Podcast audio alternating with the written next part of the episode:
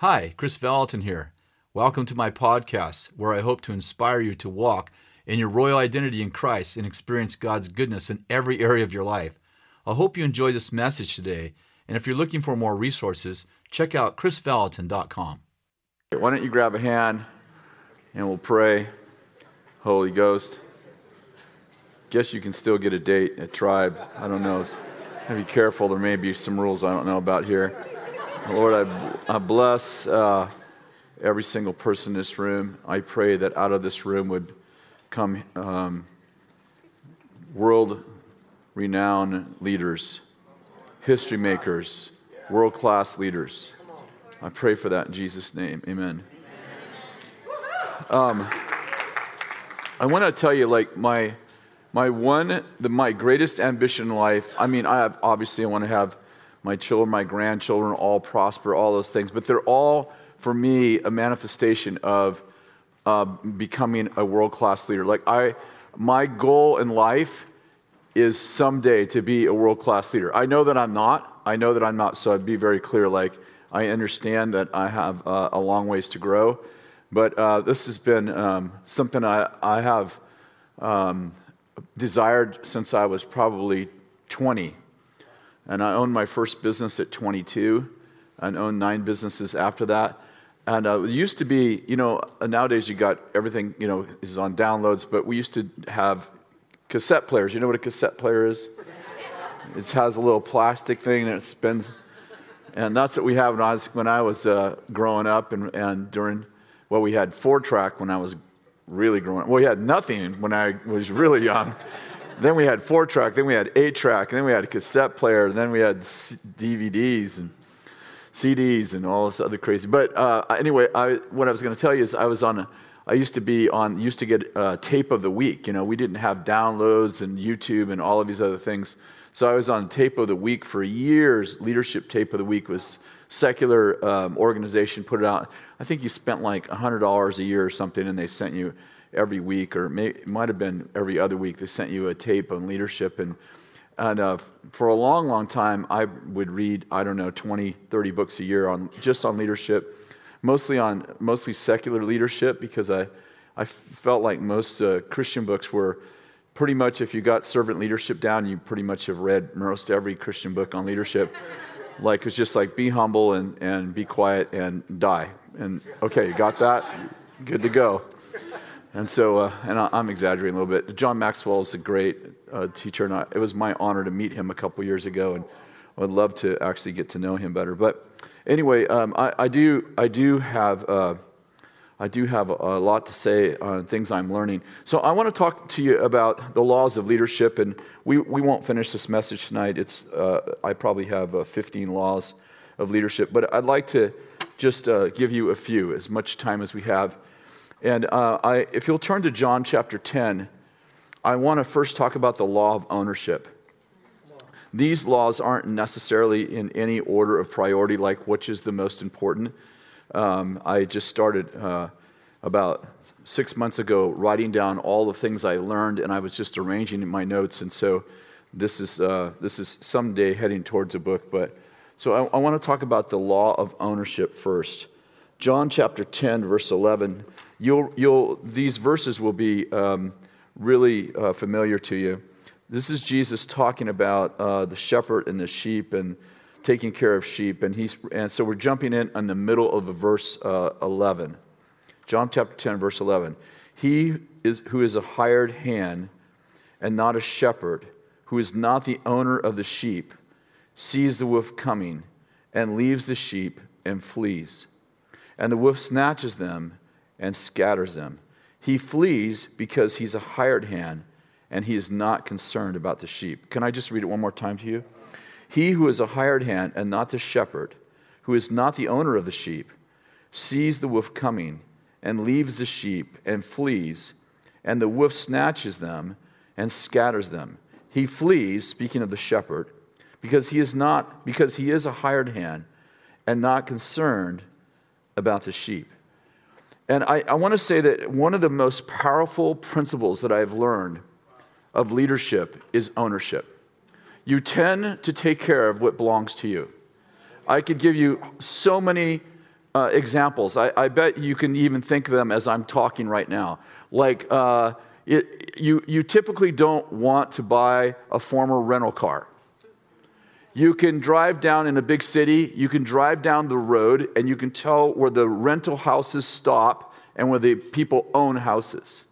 The difference is, is, has everything to do with you tend to take care of what belongs to you.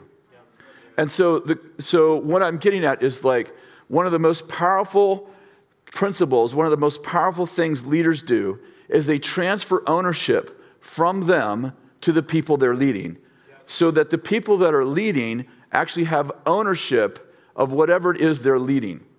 The challenge is, you know, somebody once said, you can get a lot done if you take credit for nothing. So the question is, how do I get how do I get people to not be hirelings but to be the shepherd in this in this verse? Jesus said, the guy who's a shepherd, he sees a wolf coming. Well, Jesus didn't actually say this, he just he just alluded to it.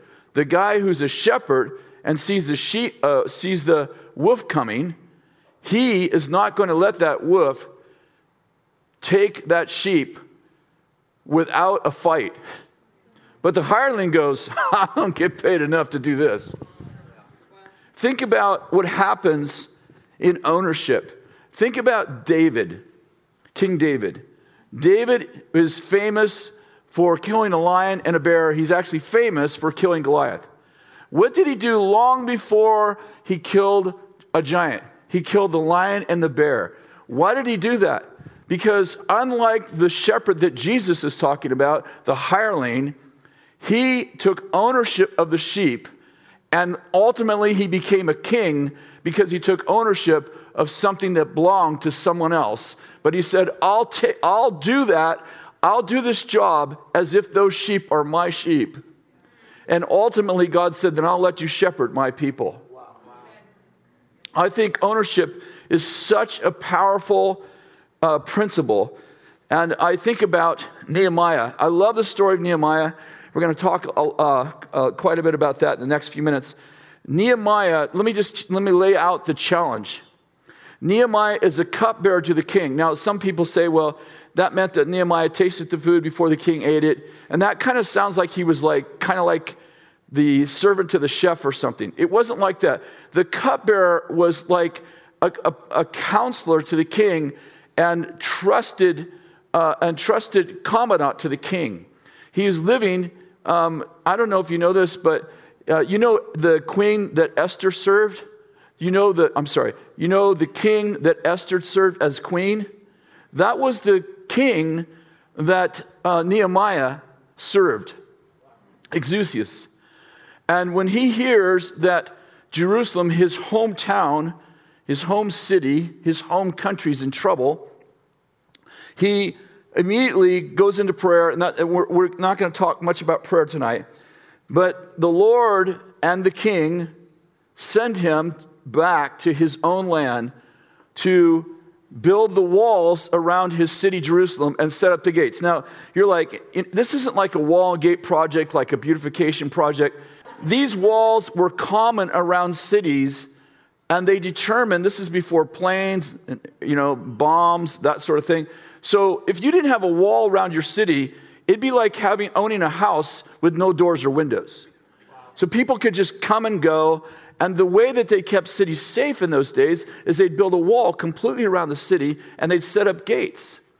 And so when we think of Nehemiah's walls and gates, we're thinking of, we're, we're talking about the fact that their, their city was, um, was easily looted and there was no protection. It was like living in the harshest ghettos. And they had rebuilt the, um, they had already built the temple. Are you bored already? So the interesting thing is, let me get to the point. For 114 years, the walls were broke down. 114 years.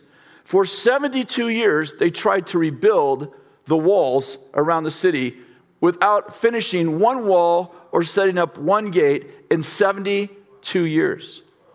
Nehemiah arrives on the scene. Now, this is, this is really powerful to me. Nehemiah has never built a wall. He's never built a gate. He's not a contractor. He's not a, he's not a, a brick worker or, or a, a, a rock worker. He's not a steel worker. He's never built a thing.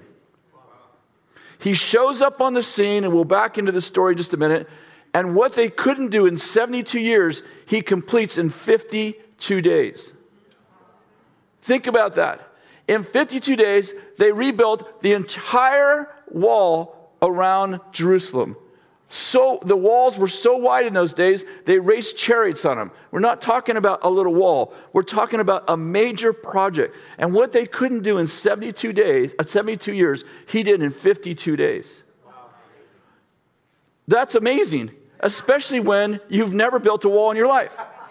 Now, here's the really amazing thing to me, at least as a leader. He doesn't bring another team in to rebuild the walls. Yes, he did get some materials from a king. But he uses the builders that were trying to rebuild the walls for 72 years.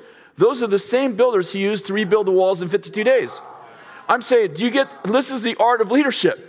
What these people couldn't do in 72 years, in 52 days, with the same people, a man who's never built a wall in his life rebuilds the entire wall in 52 days.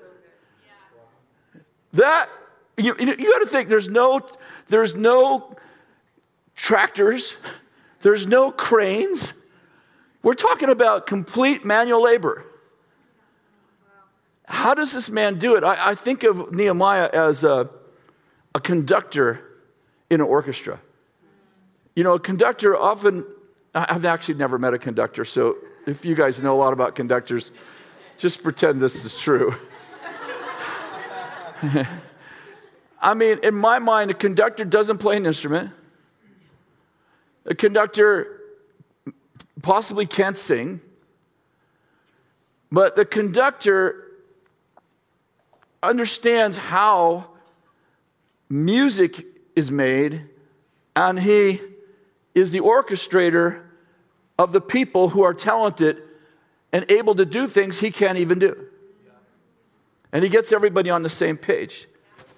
Now, I look at Nehemiah chapter 2, verse 16.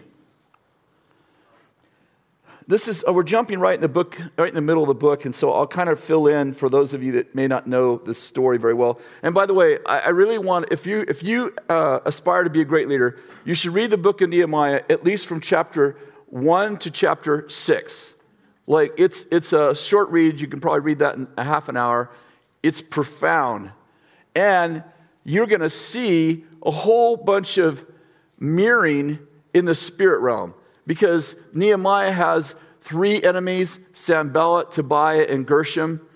And when, when Nehemiah engages in his destiny, he begins to inspire resistance. It is so profound for you and me because I often think that lots of people have peace because they're not doing anything. And the other thing that's really inspiring is a lot of times we think that we are resisted because we're doing something wrong. And I'd like to propose that most often we're resisted because we're doing something right. And so, uh, so we're picking up kind of in the middle of the story. Verse 16 the officials did not know. Let me just grab it here. I think it's uh, better here in uh, chapter 2. So, uh, verse 11, let's just go to verse 11 in chapter 2. What verse did I tell you to go to? 16. I came to Jerusalem and I was there three days. I arose at night. And by the way, I want to stop and say this great leaders rise in the night. If you can't rise in the night, you're not going to be a great leader. I'm not talking about dark, I'm talking about in dark times. When everyone else is running from the battle, if you want to be a leader, you will run towards the battle. When everyone else is crapping their pants, that's the time you'll step up and you'll say, Not on my ship. This is what great leaders do. If you can't take criticism, you will never be a great leader.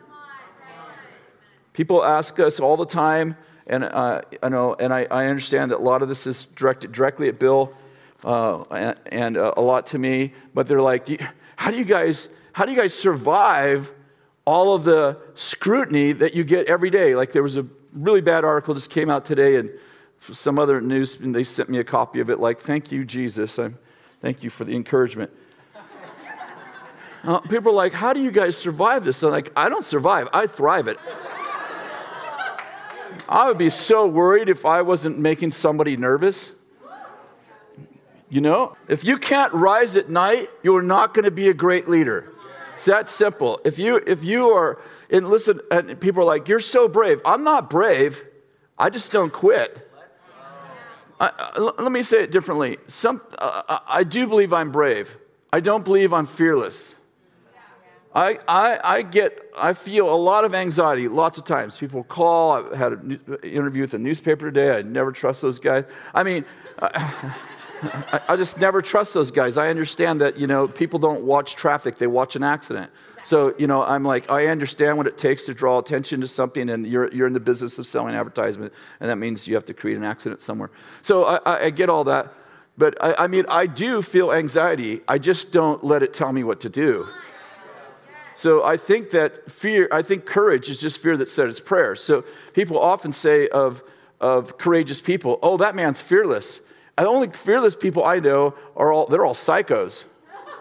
I know a few fearless people, but it's because something's like there's a screw loose, there's something broken upstairs. Uh, I don't consider those people normal, you know. So you have to be able to rise at night. I did not tell anyone what my God was putting in my mind to do for Jerusalem, and there was no animal with me except for the animal which I was riding. Um, I, I just love this part because part of leadership is being alone. Now, I know they say it's lonely at the top and all this crap. I, you know, if it's lonely at the top, you should have made some friends where you're at the bottom. You don't want it to be lonely at top, but I'm saying there are times when you have to separate yourself from even your friends and accountability. It might be for a week or it might be for a few hours, but you just got to get you got to you got to separate yourself from everyone else's opinion and just okay, God, what are we doing?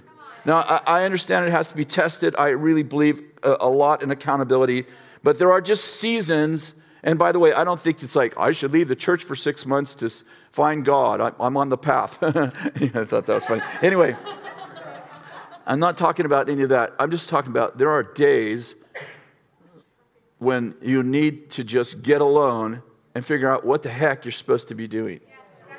And so this is Nehemiah. He was alone. Verse 13 I went out at night by the valley gate in the direction of the dragon's well and on to the refuge gate, inspecting the walls of Jerusalem, which were broken down, and its gates, which were consumed by fire. Then I passed on to the fountain gate and the king's pool, and there was no place for my mount to pass. So I went up at night by the ravine and inspected the wall, and I entered the valley gate again and returned. And the officials did not know where I had gone and what I'd done, nor had I yet told the Jews, the priests, the nobles, the officials, and the rest who did the work. Verse 17 Then I said to them, You see the bad situation we are in. If you have a Bible, I would circle the word we. I wanted to show you the, the number one reason why Nehemiah was successful, and it's all through the first six chapters of the book. He says, Do you see the bad situation we are in? Now, I want to remind you that Nehemiah is personally not in a bad situation. He's actually a cupbearer to a king in another nation. He's living in the palace, sipping suds with the king. The only reason he's in a bad situation is because he made a choice to be. But my point is, he immediately identifies with them as he doesn't have, he didn't say, You see the bad situation you are in? I just surveyed your walls. You guys are in deep trouble. He said, You see the bad situation we are in. What I'm getting at is if you want people to take ownership, you need to take ownership of the problem. If you want people to take ownership of the solution, you need to take ownership of the problem. You see the bad situation we are in that Jerusalem is desolate, the gates are burned by fire. Come, let us rebuild the walls of Jerusalem so that we will no longer be a reproach. He didn't say, so you guys won't be a reproach. He immediately made himself a part of the problem. He says, we're in trouble. All of us are in trouble. He's trying to inspire them to rebuild their walls, but he does it by making it his problem. I told them how the hand, then I love this part. I told them how the hand of my God had been favorable to me and about the king's words which he had spoken to me. And they said, I love this part. Then they said, Let us arise and build. So they put their hands to the good work. But when Sanballat the Horonite and Tobiah the Amorite and the official and Geshem the Arab heard of it, they mocked us and despised us and said, What is this thing you are doing? Are they rebelling against the king? So I answered them and said to them, The God of heaven will give us success. Therefore, we, his servants, will rise and build, but you have no portion, right, or memorial in it. I love this part because, first of all, he identifies with their pain. And secondly, he says, he begins to tell them about the favor of God on his life for them. And they, I, I love it. I, I, I have a great imagination. Do you guys too? And I imagine that he's sharing, like, so got to think 114 years, walls are down, 72 years. You know, people are looting their houses. There's, you, you have to understand, it, it's like living in the ghetto, like where the police are afraid to go. Like, there's no safety. They have this beautiful temple that's worth millions of dollars, the most expensive building in the history of the world, at least square foot wise. It, it, the original temple was only, was only 1,600 square foot, but it was made of gold. And it was a very expensive building. And they have this crazy expensive building, and, it, and it's definitely like the ghetto. You know how the ghetto is? Like you got a real expensive neighborhood, and it's right on the back of the neighborhood is all these people living poor, is like that. And so Nehemiah starts telling them about the favor of the king and how the king sent him and how he gave him letters to get materials from other kings, kingdoms. And as he's talking, I, I, I imagine it like this as he's talking, somebody goes, Let's do this. Let's rise and build. And so they began to arise and build. Look at this uh, chapter 4. We're going to skip right to chapter 4. It came about when Sam Sanballat heard that we were built, rebuilding the wall that he became furious and very angry and mocked the Jews. And by the way, it's such a good sign when you, when you have enemies. You know, Jesus said, Jesus said, love your enemies. So you have to have some. Part of the challenge in the body of Christ is nobody's against us for the right reasons. And he spoke in the presence of his brothers and, and the wealthy men of Samaria and said, What are these feeble Jews doing? Are they going to restore it for themselves? Can they offer sacrifices? Can they finish in a day? These are all things that we go through. Like when you start moving in your destiny, you, your first questions, the enemy just comes in and is like, You're not capable. You're not enough. You're not adequate. You're doing it for the wrong reasons. Even if you finish it, it's going to fall down. The quality of your work, your motive's wrong. It just goes on and on and on. I love this chapter because it so reminds me of what I go through and nearly every time we push forward in something. Does anyone else have deep sense of inadequacy? I do all the time. And the enemy's just feeding it. You're not enough. You have no education. What if the people, the people aren't with you? People are mad at you. Look at these people. They all hate you. And I love how, uh, and, and Tobiah, the Amorite, says, by the way, Tobiah means good for nothing. the Amorite was near him, and he said, even if they are, even what they are building, if a fox should jump on it, it would break their wall down. I love how Nehemiah responds, Oh God, Hear how we are despised. Return, on the, return the reproach on their own heads and give them up for plunder in the land of captivity. That's a little Old Testament. but he goes on. Now, verse 7. Now, when Tobias, Sanballat, the Arabs, the Amorites, the Ashdodites heard that the repair of the walls of Jerusalem went on and that the breaches began to be closed, they were very angry. And all of them conspired together to come and fight against Jerusalem. And listen to this and cause a disturbance inside of it. This is really important for the work of a great leader because when the enemy's attacks from the outside aren't working, he will begin to stir up brothers against brothers. I have found that often before you can fight Goliath, you have to take on your brother. Think about Joseph, great leader. What's the first thing that happened? His brothers are opposed to him. David, he wants to fight Goliath what's the first thing that happens? His brothers are against him. Look at Jacob. His brothers are against him. What I'm getting at is that when the enemy can no longer take you out from the outside, he begins to mess with the people inside the family. And family member turns to family member. And often we think that we're in a war against one another, not realizing that it's the enemy stirring up trouble in our marriage, in our church with one another. And I love this. Um, verse 8 All of them conspired. I already read that. But we prayed to our God because of them, and we set up a guard against them day and night. Thus, in Judah, it was said, The strength of the burden bearers is failing, yet there is much rubbish, and we ourselves are unable to rebuild the wall. Our enemies said, They will not, they will not know it or see it until, the, until we come against them, and we kill them, and we put a stop to the work.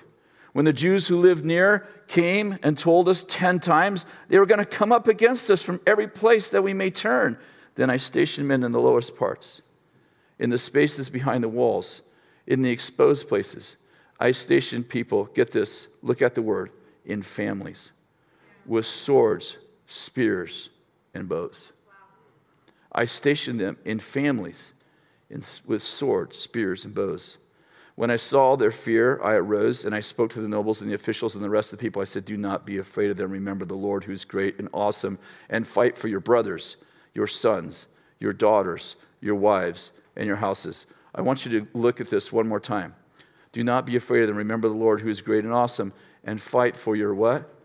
Brothers, your sons, your daughters, your wives, and your houses. Do you realize they weren't building a wall?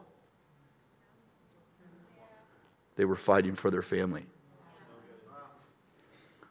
Nehemiah said, Everyone thinks we're building a wall, but you're actually fighting for your brothers, your sisters, your, your, your, your sons, your daughters.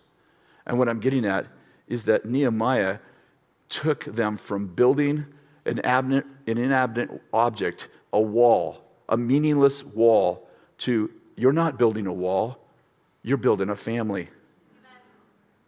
Now, what we didn't catch in chapter 3, it's a long, really, really uh, lengthy kind of chapter with tons of names, is that Nehemiah stationed families. No, start over. They have this wall all around Jerusalem. You can kind of picture that it's miles and miles and miles long. This is a huge project. How does Nehemiah get each one of them to take ownership of it? He stations them, he puts them to work nearest their house. So if I, when I'm working on the wall, it's directly benefiting me. So me and my family, we're not working 50 miles from my home. We're working on the piece of the wall that's right next to my house. And he assigns tribes to work on the walls closest to their residence so that as they're restoring the wall, they're improving their property value and they're also taking ownership of the wall because the wall is actually protecting specifically their home. Are you with me? This is the whole book of Nehemiah. The whole book of Nehemiah, in my mind, the brilliance of Nehemiah is he took, he took a problem that was a governmental problem and he said, This isn't the government's responsibility, this is your responsibility. And he begins to take ownership from who's going to fix this, who's going to take care of this problem, who's going to feed these poor problem, these, these poor. And he goes, hey, this is our problem. It's not their problem. What are you going to do about this? And he begins to be, a, if you will, a conductor orchestrating a building project in which he doesn't even know how to build, but he knows how to get people to take ownership of a problem as if it's their own. And they build in families. And really, we, we, we can, uh, I'll take the second half of this to talk about another principle, but I think this principle we could talk about all night. It's so powerful that he has them work in families.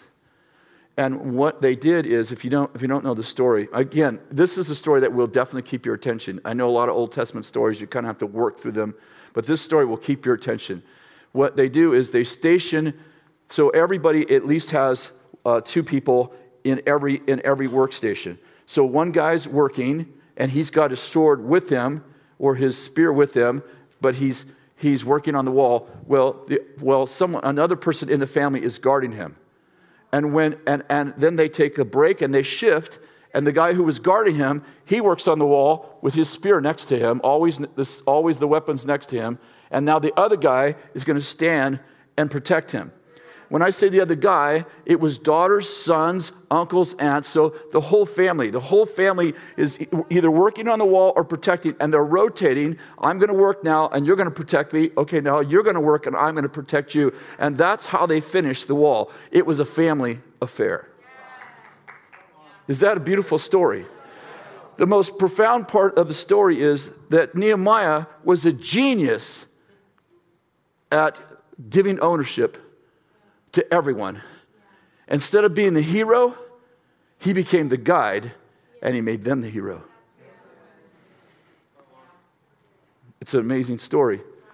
Most leaders, and all of us have this temptation if we're going to be totally honest. Most leaders want to get credit for anything, everything, and that's why we don't get anything done. I want to talk about four ways to transfer ownership. I'll just give you these very quickly. They're very simple. Lead people on a journey to your vision with questions that come to your conclusions. What I'm getting at is this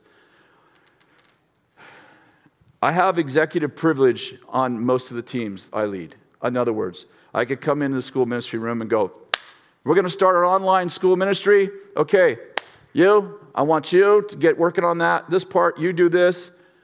And they're going to be like, All right, you know, we got it. Kris got this idea. Let's get going. Or I could say, You know, there's millions of people who can't come to our school. Now, I know I have a vision for online school ministry, and by the way, this is a true story. I want to have the best online school ministry that the world has ever seen.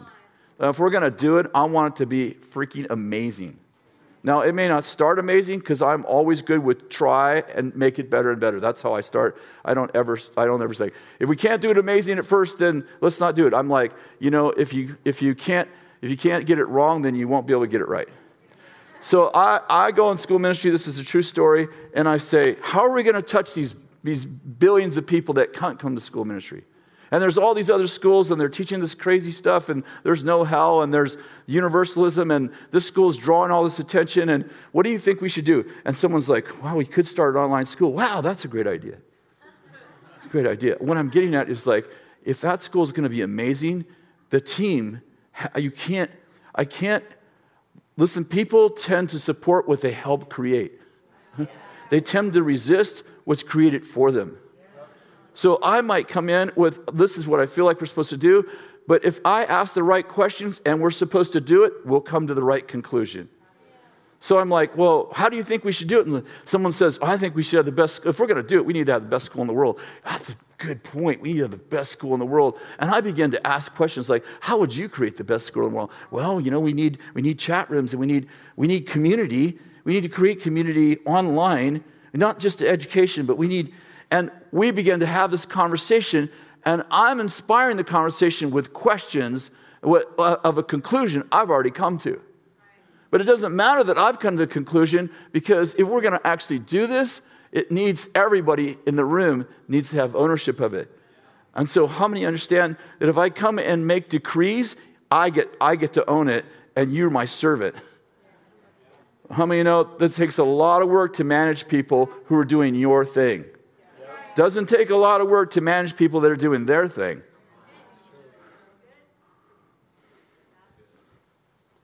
Number two, develop ideas with your team instead of for your team. I think I already said that. Number three, give people authority when you give them responsibility. Give people authority when you give them responsibility. Nothing's more frustrating for people to have a job that they have no authority to accomplish. Uh, uh um, when I was in auto parts business, well, was when I was in any business, but auto parts business is a great example. I mean, I, I say to our team, we first make a friend then we make a customer, and then we sell a part in that order. If I'm trying to sell a part first, it feels like every customer that comes in is a number. And I say to my team, mostly men in those days, guys, when a customer comes in with a problem, I want you to take care of, of the problem. I don't care how much money we make on that problem or if we even make money. I want you to make me a customer. Every time somebody comes in with a problem, do you know this is a true statistic? That if you have a if you if a customer, no, start over. If a business has a customer that has a complaint, and the business satisfies the complaint in a, in a way that the customer believes is satisfied, that that customer will be more loyal than he or she was bef- than before they had a complaint. So complaints are good things they bond us in life. So, you know, nothing's more frustrating than when uh, the people who have been, um, who have been, who have the responsibility of solving the customer's problem don't have authority to do it. So, you know, how many times have you heard this when you have a problem? Well, the boss will be in it too. The boss will be in it too. Why does the boss have to be here for the employee to solve a customer's problem? Just solve the problem. So I, would, I, I just made a rule in my, in my shop. It's like, as long as it costs us $100 or less, you have authority. In other words, the part might be $500. And we take it back and we lose $50 on it. No big deal. As long as we don't lose more than $100, you don't need management's approval. Take care of the customer. I want the customer to feel like they're honored. I don't want the customer to feel like they're a problem. And not only that, but I want you to do it with a smile. I want you to say, I'm sorry. And what if it's not, what if it's, it's the customer's fault? I, he's a customer. Make a friend out of them. My point is, is that nothing's more frustrating than having a job to do and having no authority to do it. You want to make people owners. Number four, agree to end goals and core values and let your team figure out how to accomplish the vision. I don't know if you like this way of leadership or not. This is my style. It drives some of our team completely batty. I do not like to tell people how to do things. I like to give people, okay, let's agree what is it we're accomplishing? What is our budget? What are our values? Okay, what, what is it we're actually doing? Okay, go do it. If you need insight. You need, you need some, like if you've never done the job before, of course, someone has to help you. But I don't like to micromanage people because I don't want a culture where I'm the owner. Nothing's more frustrating than somebody over your shoulder all week long. Did you get that done yet? How are you going to do that? How come it took so long to do that? Leave me alone. And by the way, sometimes I find, oftentimes I find, that people who have never done a job before will find another way to do it that no one's ever done before that's actually better than somebody who has experience. Now, obviously, if I see someone doing something dumb, I come, you know, uh, this happens all the time when you, you know, when you operate the way I operate, and I say, okay, so what were you thinking when you did that? What I find is that oftentimes people had the wrong value for instance, let's say uh, you, are probably asking, thinking, what is he talking about? Sometimes people, like I, I'm a do it right, even if it costs more money. But some people come to work for me and they have a frugal. I don't mean it wrong or right. I mean, their, their, their core value is do it as good as you can for as little money as possible. So I say, why did we do that? Like, why did we give that? You know, we're, we're, we're trying to honor this person. And I'm like, they got him a, a, a 50 cent card and, and, and a crappy gift. I'm like, why did you? Okay, so what were you thinking when you got when you got that? I was like, well, they had these cards on sale, and and da, da, da, and I'm like, oh, oh, okay. Well, listen, when we're honoring someone, I'd like them to feel it, feel they got honored. So I don't want to buy him a ten dollar watch, Timex watch, down at the hardware store. I, I, want them to, I want to buy a gift that says, You're amazing. It doesn't have to be a Rolex watch, but, you know, and, and I, what I realized is that sometimes people, they're really trying to do the right thing, but they have different values. And I have to come back and say, This is my value for this. Or sometimes you're, you're, you're in the opposite value. You're like, Hey, we just want to get this done. It's just da da da. I don't want to spend more than 50 bucks on it. You know, your frugal thing will work right here. But oftentimes people get to the wrong place because they have different core values than we do. And if you come in and say, don't do that, do this, you don't discover what the real problem is. Are you with me? In other words, you okay, you fix that project, go, don't do that. Listen, don't buy that watch, buy this $200 watch. Okay, now go get a $3 card okay, I fixed the problem, but I actually didn't teach my teammate what our values are. So the next time they're going to go do frugal again. I have to find out why they did it that way. Does that make sense? Okay, ownership. Okay, uh, we have time. We have four minutes. I'll give you one more.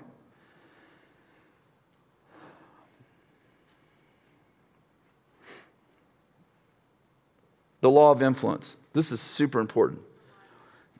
Uh, I, I feel like I need to preference it with you should love everybody. Most of you don't know me very well, but we grew up helping the poor. They live with us. We lived 20 years in Weaverville. 18 of those years, poor people live with us.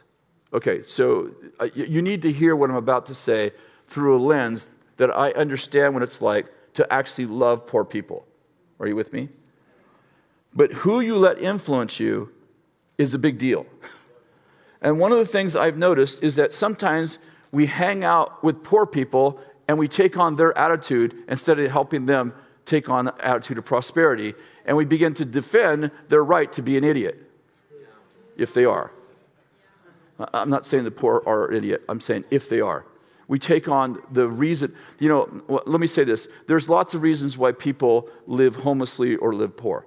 Some of them are mentally, very mentally ill, and I, I get all of that. And I've been, I've, I've been in the, the gamut and the extreme of being right in the middle of those people.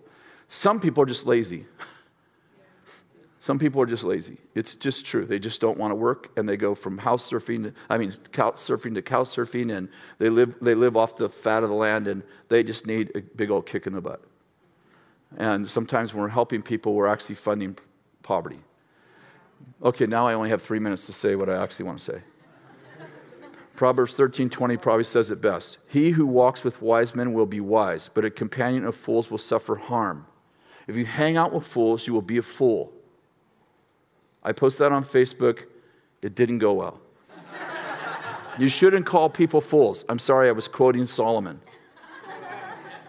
If you hang out with fools, you will be a fool. I love what, um, I love what Chaplain Ronnie Malcolm said. He said, Show me your friends and I'll show you your future. Some people bring happiness wherever they go, and some people bring happiness whenever they go.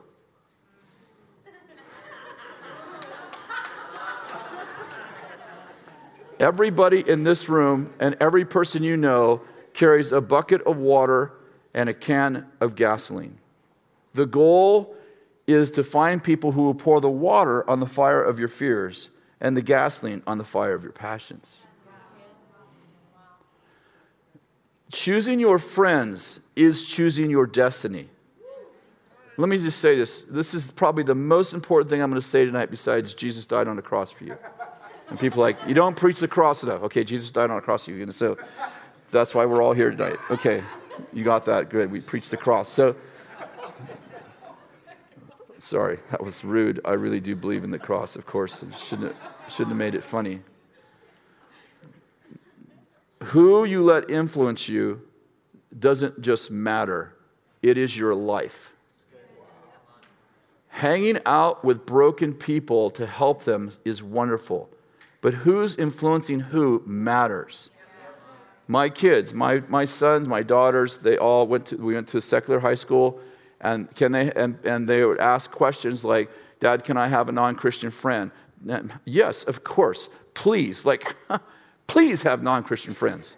But if you come back with a crappy attitude, you and I are going to have a conversation and you're going to be restricted from those people until you stop acting like them. My son, I love, you know, Jason, he's amazing. And he, would, he had this non Christian friend. I actually liked the kid. He was from a very broken home. And Jason would go stay overnight there. Sometimes they'd stay a couple nights, whatever. We lived in the woods. They liked to hunt. It was all great on the weekends. And then he'd come back with this attitude. And it, like it happens so often, I'm like, come, come here. Okay, he's like 16. I'm like, look in my eyes. Okay, you're going to stay at Johnny's house. His name wasn't Johnny, of course. You're going to stay at Johnny's house. If Johnny influences you the way Johnny's been influencing you, Johnny's not going to be your friend anymore, and you're not going to get to choose who your friends are because you evidently don't know how to do I influence you, but you don't influence me. So if you come back with Johnny's crappy attitude one more time, you don't get to see Johnny again. So, yes, have all, listen, how are people in darkness going to know the light if you don't make friends with them? Hello. But the question is, who's influencing who? And then, and then the second thing I want to say, which is separate from that, is choosing people who will influence you for good. Now, we're not talking about ministry, we're talking about people who are greater than you, people that are mightier than you, people that are more noble than you, people that are stronger than you, people that are more skilled than you, people that are prettier than you, people that are richer than you, just everything you want, you'll find people who are better than you. Now, let me tell you something. How do I tell if I find people who are stronger than me? When you meet them, you'll be jealous of them. if you don't have someone in your life you're jealous of, you're not hanging out with the right people. Now, that is if you're jealous for the right reasons. And I'm using jealousy, I hope you kind of, it's a little humor involved here. I'm simply saying if there's people that, if you're with a really big person and you're not that big, it pushes your insecurity buttons. So maybe I should say it this way if you don't have people in your life that don't that push your insecurity buttons, you're not hanging out with anybody bigger than you.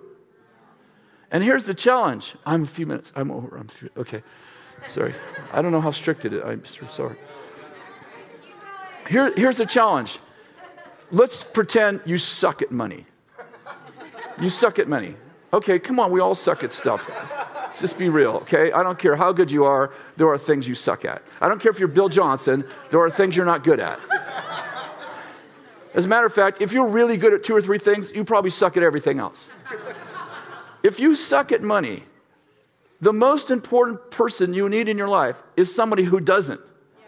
Here's why you don't ever invite them over. Because when they come over, now you are aware you suck at money. Because when you hang around with other suckers, you all feel good about sucking. It's absolutely true. It's like, oh, you know, the world's so, oh, the government, you know, there's a 5% unemployment rate, you know, sheesh. I just happen to be on the 5%, not the 95. I wonder what's happening with me. I don't know. You know, they just, there's no work here. You know, it's ready and you can't get a job. You know, the economy's so bad. The fire, the snow, and then the rain, and then a. and you all encourage each other that you suck. And it's misery loves company. And then you make friends with someone who has transcended Snowmageddon, fire. I've seen fire and I've seen rain. And they made money on the fire,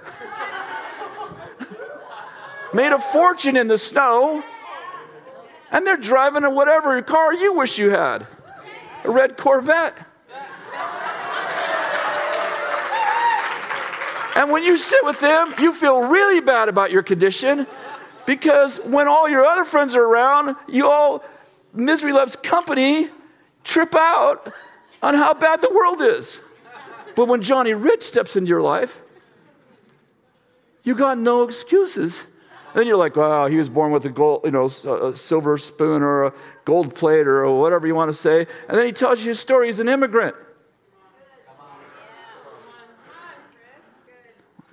He didn't speak English when he got here.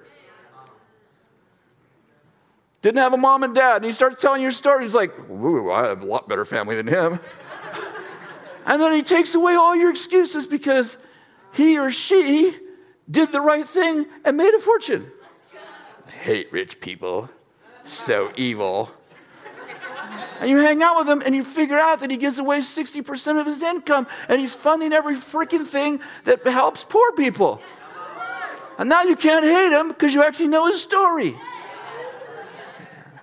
And it's so hard, and I use wealth, but, but it, it's in any area, it's so hard to hang out with someone who has what you need because he first makes you feel worse. Not because he's trying to, not because she's trying to, but just because it takes away all your excuses. But you know what happens if you stay with the rich person long enough? And by the way, you understand, I'm just using money to illustrate. It's a thousand different things. You stay with the rich person long enough, you know what happens? You get wealthy through osmosis. Because a wealthy person, most of them can't even, like, you know, you know, there are wealthy people who teach, but most wealthy people, they don't even know how they do it. It just comes natural. I have a friend that everything he touches turns to gold. It Makes me sick.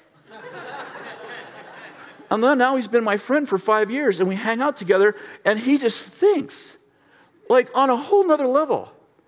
I'm thinking we should go to McDonald's and have a hamburger. He's like, why don't we buy the chain? This guy thinks like this. Like every week he has a new idea. He's like, you know, I think we should, you know, you want to turn Redding around. We need to start a factory and hire 3,000 workers. I don't turn that around. Why don't we start? What do we start? What's the church doing?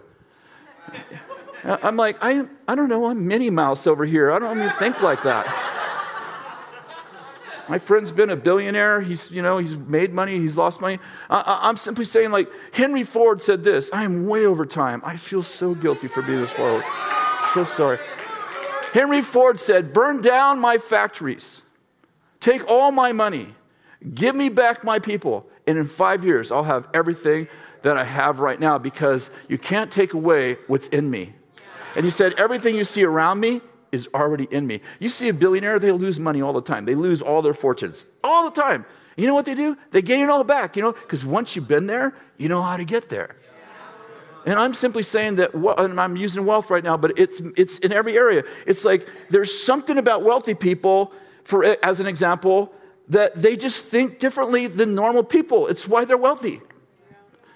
And when you hang out with them, you're like, hey, how would you invest in this? Yes, you're going to learn some of those tactics. Yes, you'll learn some of that stuff. Mostly what you learn is how to think like a wealthy person. and you don't even realize it, but because you keep hanging around with them, like when you used to hang out with your poor friends, all of a sudden, not all of a sudden, gradually you start to think like them. And you hang out with your poor, poor friends, poor friends once in a while, and they're, and, and they're all talking about how bad this, you know, the state of the world is and how bad it is to live under Trump, Obama, the Democrats, the Republicans, the independents. You know, there's just everything's terrible. And you're, and you're with them, and this is what happens to you. I'm telling you the truth. You stop talking. You start, you start thinking, I used to think like that. Gosh, that's weird. I don't even think like that anymore. Why don't I think like that? Oh, because I'm hanging around with Joe Rich. And Joe Rich is not a victim. Okay, let me close. Who you choose to influence you matters for you, for your children, for your children's children. Who you choose to let really close to you will change the life of your legacy. And I want to tell you, I chose to be with Bill Johnson on purpose 41 years ago. And when he moved, we were separated for two years, and it became really clear to me I was born to be with this man. If I'm with this man, it will change my life. You know what I didn't understand? It changed my sons and daughters' lives. My sons and daughters, without even asking me, over a period of three years, came and sat with Bill, my sons and daughters, and said, Bill, I just want to tell you, you're my leader. You're my. Pa-. I never told them to do that. My grandchildren adore Bill, adore him, and think of him as Moses. Elijah's like, Elijah thinks Bill walks on water. You know why? You know why he does? Because I think he does. And I, I buried that in my daughters and sons. And you know what they did? They buried it in their grandchildren. And you know why I follow Bill? Because I love him, but I love a lot of people. Because that man makes me better. When I said, screw the church, he said, let's make it better. When I said, I hate religion, he said, let's have a relationship. And every time my attitude growing up in poverty, no mom, no, no dad, I'm sorry, I have a loving mom all my life. A loving mom all my life. I'm sorry I dishonored my mom. I didn't mean to do that. No bad dads, bad people around me. Live, grew up in a poor neighborhood, all the victim stuff, grew up on welfare, all that stuff. Then I meet a man who doesn't think like that. And I'm like, he makes me feel guilty every time I'm around him. I need that man in my life. My inner world needs to change. And that man changed my life. Who you choose to let influence you matters for you, for your children, for your grandchildren, for your lineage. You let fools influence you. I don't care how this message sounds. I wouldn't tweet this, please. But you let fools influence you, and your children and your children's children will pay the price that you let fools influence you. Would you stand? Is it right if I just pray for this, especially this, oh, this, this whole thing of who you let influence you? God, I pray that we would have the scariest people in our life scary good people, people that are so noble, that love you so much, that have so much character, they are so wealthy from the inside out that they would make us nervous for the first five years of us knowing them. That we get in their presence and there would be a real sense, an, a real sense of honor. We'd be like, I am such, I am so honored to be in the presence of this person who knows God better than I do, who knows how to think, who has great faith, who's, who really does love people, that knows how to lead. God, give us those kind of people, and may we have the courage to keep them close when it hurts really bad. Amen. Thank you so much for the time. Thanks so much for listening to my podcast. If you want to find out more, read my blog or listen to the previous podcast episodes. Go to krisvallotton.com. Have an awesome day.